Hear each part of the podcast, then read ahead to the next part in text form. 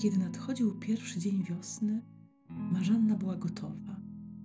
Leżała na dywanie między naszymi łóżkami, a jej spódnice wyglądały jak baśniowe kołdry i materace. Pokochałyśmy ją przez te chłodne wieczory, jej zapach krochmalu, połyskiwanie koralików, a najbardziej wełniane włosy ze sprutego swetra, które spływały na podłogę kaskadą jasnych loków. Miała więc swoją poduszkę i grzebień i uwielbienie w naszych oczach. Poranek był kłębkiem pary nad dzbankiem ciepłego mleka. Babcia rozlewała je do kubeczków, podnosząc dzban wysoko ponad stół, żeby biały strumień mleka opadł na dno przejrzystą pianką. Długo siedziałyśmy w nocnych koszulach,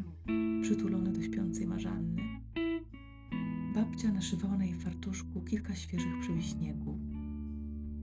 Wreszcie trzeba było się ubrać, owinąć w szaliki i ruszyć w kierunku Wisły.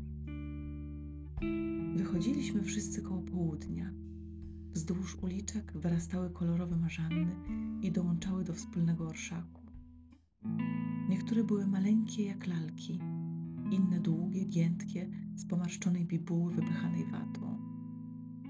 Pamiętam też taką, której ktoś upiął na głowie welon i włożył w dłonie wianek białych kwiatów.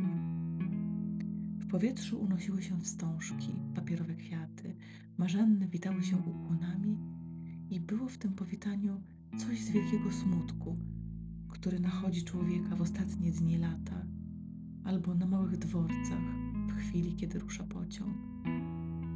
Szliśmy wszyscy nad rzekę, żeby nauczyć się jej pożegnać.